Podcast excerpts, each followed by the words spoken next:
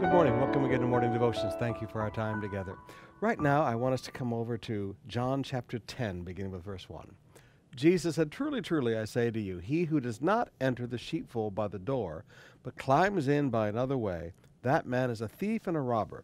But he who enters by the door is the shepherd of the sheep. Now, come down to verse 7.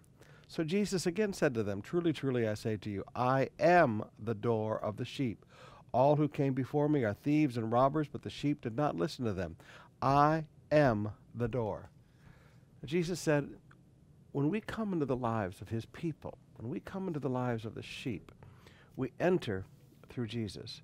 One of the things I teach pastors is that we have no right to get involved in politics as pastors. We have no right to get involved in business and, and sell Avita and sell AXA insurance and sell, you know, phone cars in the old days, sell Barclay or Amway to the members. We, we have no right to use the relationships that we entered into through Jesus for any other purpose.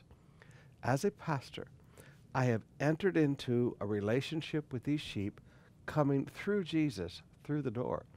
The people trust me because I came into their life through the door. I came into their life through Jesus. I didn't come into their life through AXA.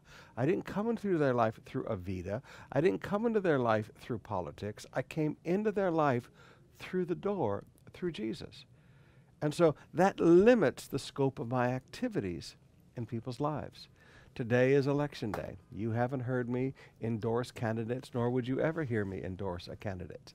Today is election day. You would hear me tell you all weekend you need to go in, vote, vote early, and vote once, but vote early, and then enjoy the rest of the day and have a wonderful day, special day off with the family. But it's not my job to be involved in politics. It's not my job to come and sell you things in business. I have entered into your life through the door. I've come into a relationship in your life through Jesus, and I must limit my activities to Jesus.